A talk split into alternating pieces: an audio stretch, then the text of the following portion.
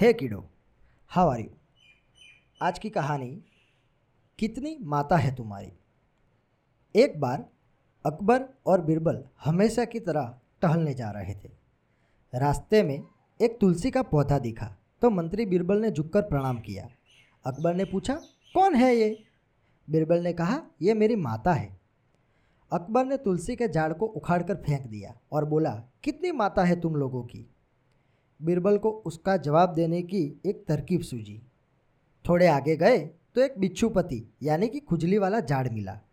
बिरबल ने उसे दंडवत प्रणाम कर कहा, जय हो बाप मेरे। अकबर को गुस्सा आ गया और दोनों हाथों से ही झाड़ को उखाड़ने की कोशिश करने लगा। इतने में अकबर को भयंकर खुजली होने लगी। अकबर बोला, बिरबल, ये क्या हो गया? बिरबल ने कहा, आपने मेरी माँ को मारा, इसलिए ये गुस्सा हो गए। अकबर जहाँ भी हाथ लगाता खुजली होने लगती। और वो बिरबल से बोला, अरे बिरबल, जल्दी इसका कोई उपाय बताओ। बिरबल बोला, उपाय तो है, लेकिन वो भी हमारी माँ है, तथा उससे ही विनती करनी पड़ेगी। अकबर बोला, जल्दी करो। थोड़े आगे एक गाय खड़ी थी।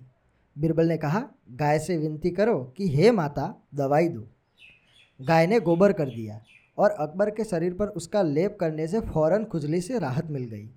अकबर बोला, बीरबल, अब क्या हम राजमहल ऐसे ही जाएँगे? बीरबल ने कहा, नहीं बादशाह, हमारी एक और माँ है, सामने ही गंगा बह रही थी। आप बोलिए, हर हर गंगे, जय गंगा मैया, और कूद जाइए। नहाकर अपने आप को तरोताज़ा महसूस करते हुए अकबर ने बीरबल से कहा कि ये तुलसी माता, गौ माता, गंगा माता तो जगत माता है। इनको मानने वालों को ही हिंदू कहते हैं। जय हो माँ।